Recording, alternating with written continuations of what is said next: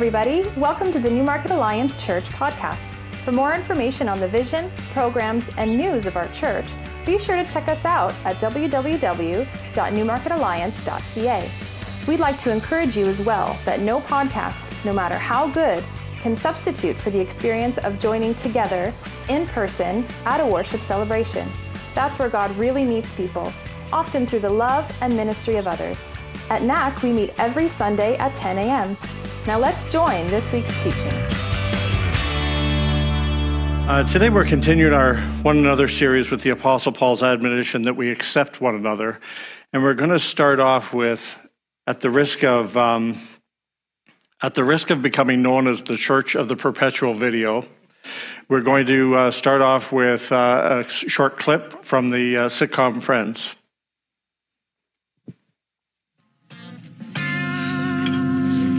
Uh, would you mind sitting there? I'm I'm saving this seat for my friend Ross. You mean Dr. Geller? Doctor? No, I didn't know he had a nickname. Oh, he won't sit here. Only the people in the white coats sit over there. And only the people in the blue blazers sit over here. Well, how, how come? That's just the way it is. That's crazy. Maybe it's crazy in a perfect world. A world without lab coats and blazers. But you not in a perfect world. You in a museum now. See that scientist with the glasses? He and I used to play together all the time in grade school. but now, Peter! Hey, Peter! It's me, Rhonda, from PS 129. I shared my pudding with you, man.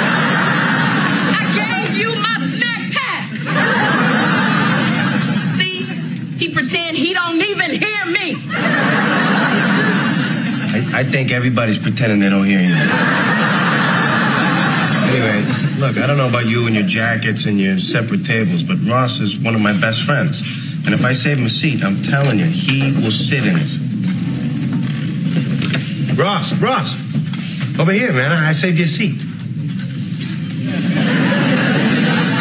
That's okay. I'm cool over here. I'll catch up with you later, Joey.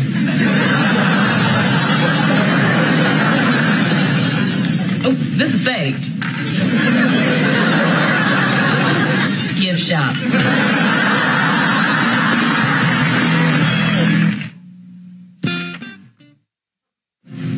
Hey, uh, I'm really, really sorry about what happened in the cafeteria today. It's no big deal, you know. You uh, you do what you got to do, Brent. No, hey, it's not just me. I mean, the scientists and the tour guides never sit together. Whatever. It's like that everywhere, Joey. Okay, Mon, back me up here. Where you work, the uh, the waiters eat with the waiters, right? And the chefs eat with the other chefs, right? I eat by myself in the alley because everybody hates me. Look, Ross. Really, it's, it's no big deal. You know, you wear a white coat, I wear a blue blazer. If that means we can't be friends at work, then so be it. You know, hey, I understand.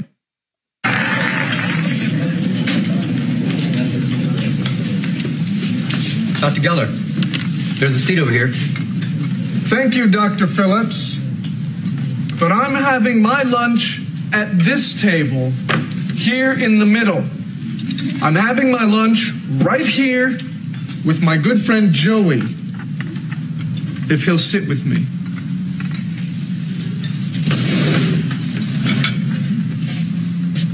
I will sit with you, Dr. Geller.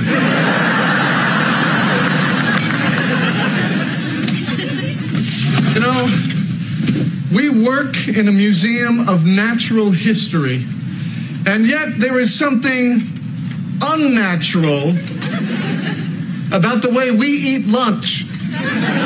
Now, I look around this cafeteria, and you know what I see? I see, I see division.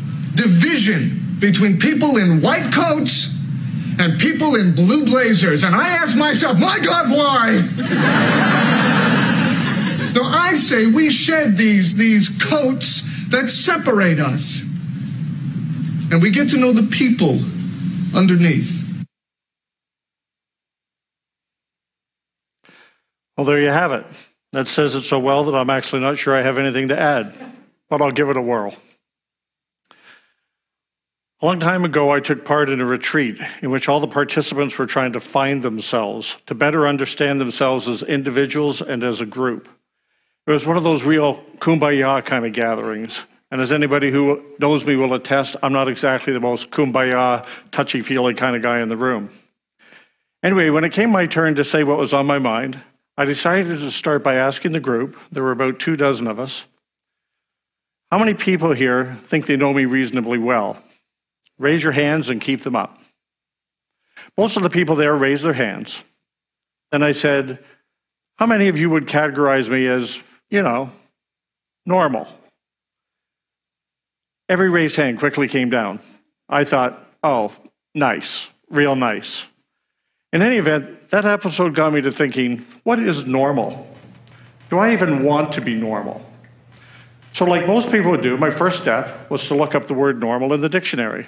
And here's what I found some synonyms of the word normal are usual, ordinary, typical, average, common, plain vanilla, run of the mill, garden variety, unexceptional, and dime a dozen.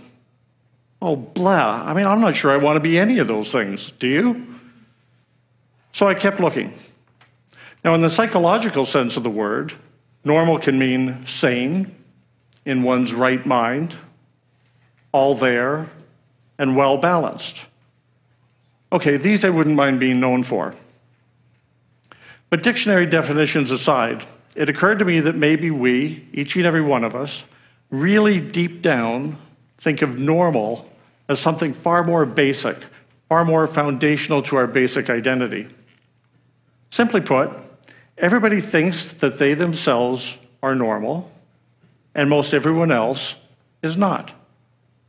Or perhaps we might think that someone else may be normal if they're exactly like us, or at least very similar. In other words, dictionary definitions aside, we don't really think of normalcy as an objective standard. We think it's a relative term with the baseline being ourselves.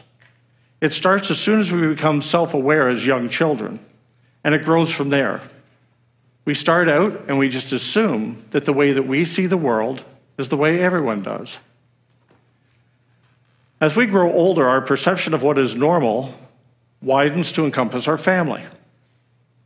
You might think your brother or sister is a bit weird, but fundamentally, the way your family functions is the way normal families are supposed to function, or so you believe.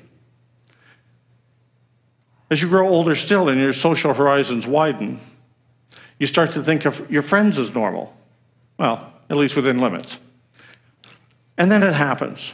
The day arrives that you realize that there are far more abnormal people and families than there are ones like you and yours.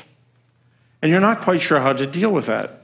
But, but you might get to the point where you say, hey, am I the odd man out here?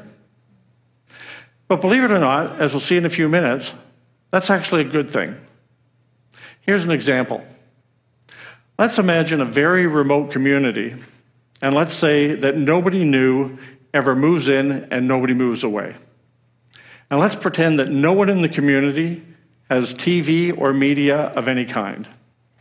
And finally, let's imagine that the norm in this community, in this make believe community, is that kids start drinking alcohol at a very young age, and that all adults have no fewer than four or five servings of alcohol during and after dinner. Now, let's say a family from this town moved to Newmarket when one of their children, let's say it was a boy, was 12 years old. After a few days, he starts to strike up a friendship with his next door neighbor, and soon they're playing together in the neighbor's backyard. After a couple of hours, his new friend's mom sticks her head out the back door and says, do you kids want anything to drink?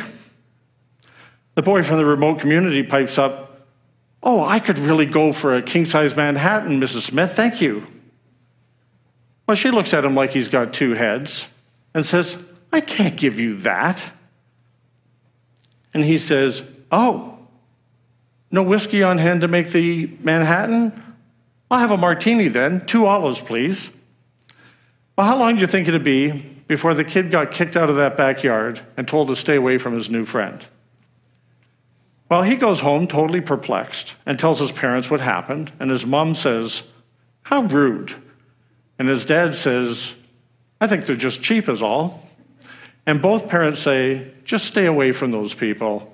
They're just strange. And that's how it goes. The kid grows up thinking that any family that doesn't consume alcohol is just strange, maybe even people to be avoided. If he grows up to be open minded, he might notice that it's actually his family that's different. If not, he might keep the same attitudes into adulthood and justify them by saying, It's just how I was raised, or It's just my worldview, or It's the culture my family came from. And forevermore, use these flimsy excuses to justify himself and reject and judge others.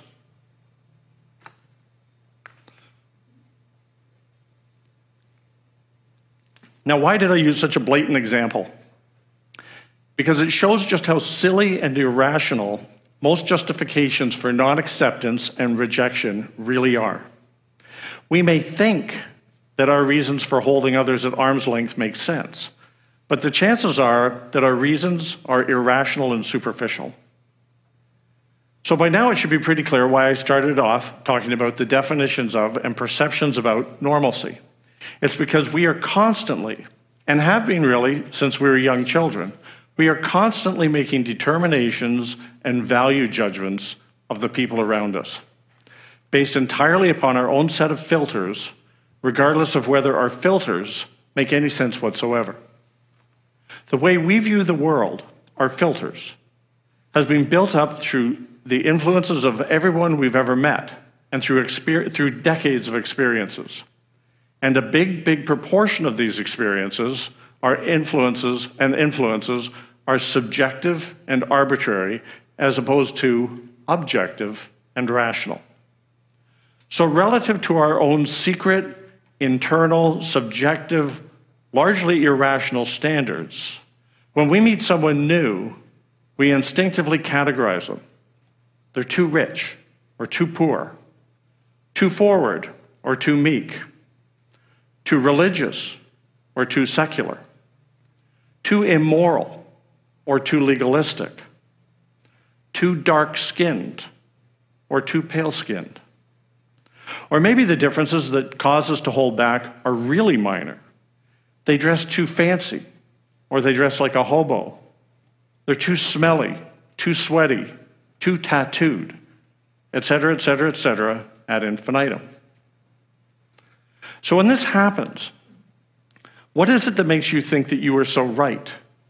Most of your determinations, and mine, are relative to your own internal definitions as to what is the norm. But the person opposite you is also making determinations about you relative to their standards. And ultimately, this gets us nowhere.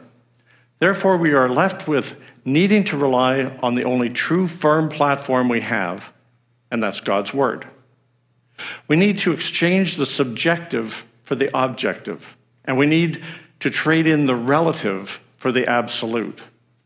And here's the thing God's Word doesn't provide for the rejection of individuals just because. We are commanded to accept everyone, just as Jesus accepts us. Addressing just one of an infinite number of differences, the book of James says,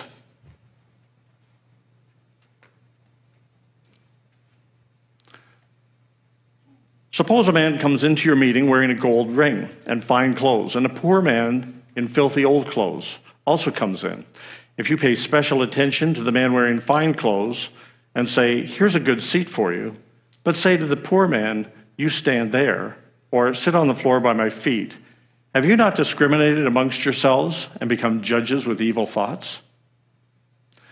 Well, let's be really clear here. Depending on a church's little mini culture, the reaction could easily have been the reverse. It could have been the rich man who wasn't treated particularly well. He might have been viewed with suspicion, while the poor man was given a lot of attention. In point of fact, I have an acquaintance, Christian man, who can't stand so called rich people. And by rich, he means pretty much anybody who makes significantly more than he does. In his worldview, if someone is wealthy, then he or she must have gotten that wealth by cheating and exploitation. My acquaintance has absolutely no interest in considering the individual on his or her own merits. The bottom line is this all of us have a natural inclination to react negatively to those who are different. And the more different, the more the negative reaction.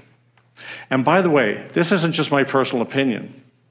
This has been borne out by numerous tests and experiments in the psychology departments of a host of universities. That's the bad news.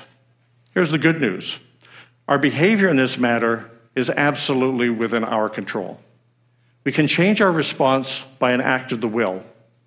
Paul and James and Jesus and others don't say aspire to accept one another, or pray to accept one another, or try to accept one another, or act like you accept one another. No, they simply instruct us to do it. And they wouldn't have said that were it not possible. I'm going to give you an example from my own family, if I may. My dad was born and raised in Belfast in the north of Ireland. The district he grew up in was called the Shankill Road, which was the heart of hardcore unionist Protestant country. Even today, people wear t shirts that say, Proud to be a prod. Less than 100 yards away was the Falls Road District, the heart of Republican Catholic country. Back in the 20s and 30s, the violence between the two wasn't as open as it was later during the Troubles, but you still lived on high alert in that district, and you watched where you were going and were careful about talking to the wrong people. My dad once told me that back in those days, if he'd ever been seen even talking to a Catholic priest, he'd have likely been shot by his own people. People on both sides had been steeped in these attitudes for decades and centuries. It was just the way it was. And by the 40s and 50s, it was seeping into yet another generation, my generation. My oldest sister remembers having to run an errand in the direction of the Falls Road when she was about eight. She was terrified. It was broad daylight, but she peered down every side street and every alleyway looking for a Catholic boogeyman waiting to whisk her away to who knows where, maybe a convent in the south. One of my other sisters remembers at age six, even at age six, standing on a street corner throwing rocks at Catholic passersby. Why? Did she have a theological problem with the Catholic doctrine of transubstantiation? I don't think so. She was six. Did she have a personal beef with Pope Pius XII? No. I'm pretty sure she never met the man. No, she simply was already absorbing by osmosis, already at age six, a worldview that essentially said us equals Protestant equals good, you equals Catholic equals bad. There was no rational thought, it just was.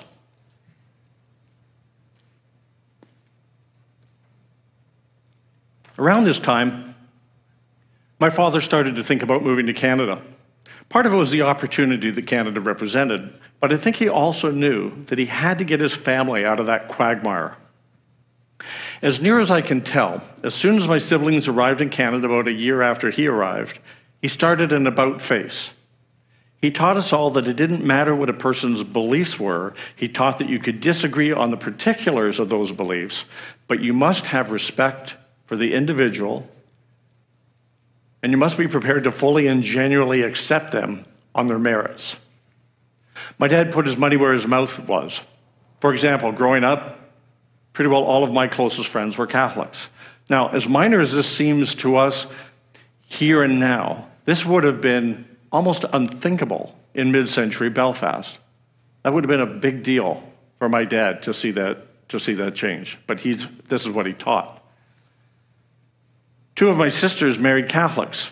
My father didn't just pretend to accept their husbands, he didn't just play nice, nice for show. He genuinely accepted these guys into the family and loved them as if they were his own sons. Again, this would have been utterly unthinkable back home in Ireland.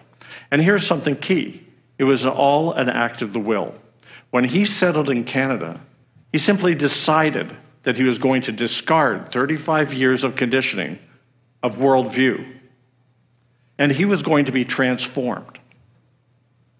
That is not to say that transforming into an acceptor of people is easy, nor is it an overnight process, but it is, clearly doable. If it weren't, the Apostle Paul wouldn't have instructed us to do so. And if it weren't, my father wouldn't have made it so for himself and his family. Paul's instruction was obviously directed at the church. That is the essence of the phrase one another. One of the purposes of instructing members of the church in this matter is to promote harmony. Because if we can't be in harmony with each other, how on earth can we portray the love of Christ to the world? So, absolutely, first and foremost, let us accept each other here, even with all of our little foibles and idiosyncrasies and sometimes substantive differences. But that being said, I can't move, I can't move on on a topic like this without addressing the issue of the acceptance of those around us in our broader community. When I watch the news, there are times I am absolutely stunned by the sheer hatred in our society. I can't help but feel that our society is currently more fractious and divided than it's ever been in my lifetime. Rich versus poor, black versus white, Muslim versus Jew, left versus right. Okay, there's a degree to which these divisions have always been with us. But in recent days, it seems to me that the discourse has become much harsher. Once upon a time, or so it seems to me, a lot of, ex- a lot of differences were expressed uh, amidst an underlying, excuse me, amidst an underlying atmosphere of respect. There was an attitude of, I disagree with your viewpoint, but I'll die fighting for your right to express it.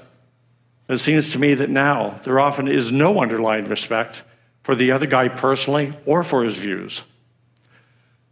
Often I'll see someone of one viewpoint speak of another with the deepest of contempt and derision. And now, more and more, or so it seems to me, the divisions descend into the most extreme violence, including, as we've seen on the news, sectarian or racial or sexual orientation related mass murder. Sometimes people will even invoke God Himself in their hatred. I have been appalled to see photos of so called Christians, and I want to emphasize so called. So called Christians marching with placards that said, God hates this group or that group. You can fill in the blanks. Most of you have seen them. But I mean, really? Seriously? That's how some people want to portray God? People put words into God's mouth all the time about sectarian differences and racial differences and sexual identity issues. Where will it all stop? Well, I think it has to stop here. If the true body of Christ, and I'm not talking about the fakers, but if the true body of Christ can live up to the biblical standard of accepting one another, then we can provide hope to a society that may well be on the brink. But first, we have to purge attitudes of non acceptance and rejection in ourselves. We need to acknowledge that this garbage isn't just out there, it permeates society, but it's in the church too. I acknowledge that while I'm very accepting of certain differences in the people around me, I, I nonetheless struggle with certain other ones. I'm sure this is the case with many of you. Our tendency to reject some people may not be targeted at the big societal differences. Maybe in some of us, it's just there for the so called little things. But for many people, these attitudes are still there, and we must root them out and ensure that they don't get established. We'll never impact our society unless we do. Before I finish up, I need to address the fact that there are at least two things that acceptance is not. The first is this acceptance does not equal tolerance. Tolerance is our society's big buzzword these days. We must have racial tolerance. We must have tolerance for immigrants. We must have tolerance for you name it. This is our culture's word, and I think it sets such a very, very low bar.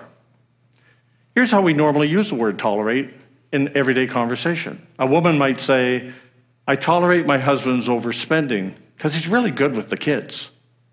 Maybe a teacher says, I tolerate Johnny's bad behavior because I know what a horrific home life he has. And perhaps someone else might say, I tolerate my puppy's pooping on the carpet because he's so darn cute. All of these have the sense of putting up with something. In fact, the dictionary defines to tolerate as to accept or endure with forbearance something or someone unpleasant or disliked.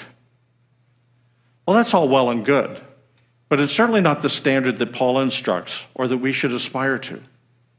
No, accepting one another is so much more. Tolerating is about forbearance, accepting is about love. Another thing that accepting is not is approval. Jesus says, Judge not lest you be judged. Many people have come to take that as meaning that they don't have the right to determine the rightness or wrongness of a certain behavior. But that's simply not what that passage means. If we were to buy that interpretation, we'd slip into moral and ethical relativism, and if we do that, the church and society at large are in deep trouble. Morality and ethics aren't relative, though, they're absolute. But here's the catch determining moral and ethical issues is not up to us to arbitrarily decide. God is the final arbiter, and He sets forth the standards in His Word. Therefore, you do have the ability and the right to determine rightness versus wrongness, but only by using God's Word as the standard. Thus, accepting the person does not automatically mean accepting their behavior. Conversely, rejecting bad behavior does not mean rejecting the person.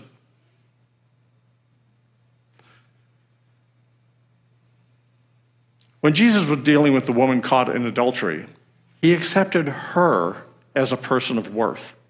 He valued her. He loved her. He rescued her. But he also confronted her in her sin and told her to refrain from doing it anymore. Being confused about this is a very common mistake, but we need to be straight on the principle that accepting the individual does not mean condoning bad behavior if that happens to be present. In concluding, I have to tell you that this has not been an easy message for me to give because I know I don't live up to my own words. Delivering a message like this is kind of like being a parent who smokes telling his teenage kids not to smoke. So, all I can really do, therefore, is ask that you accept my words as truth, even as you make allowance for my shortcomings, of which many of you are painfully aware. So, when all is said and done, when we accept one another, we are expressing God's heart, serving one another, admonishing one another, teaching one another, forgiving one another, accepting one another. These are all different aspects of the heart of God. And for the sake of each other, the church, and our society around us, we need to pursue this. We need to pursue these, all of these, with as much resolve as possible. And that's about all I have to say. Thank you.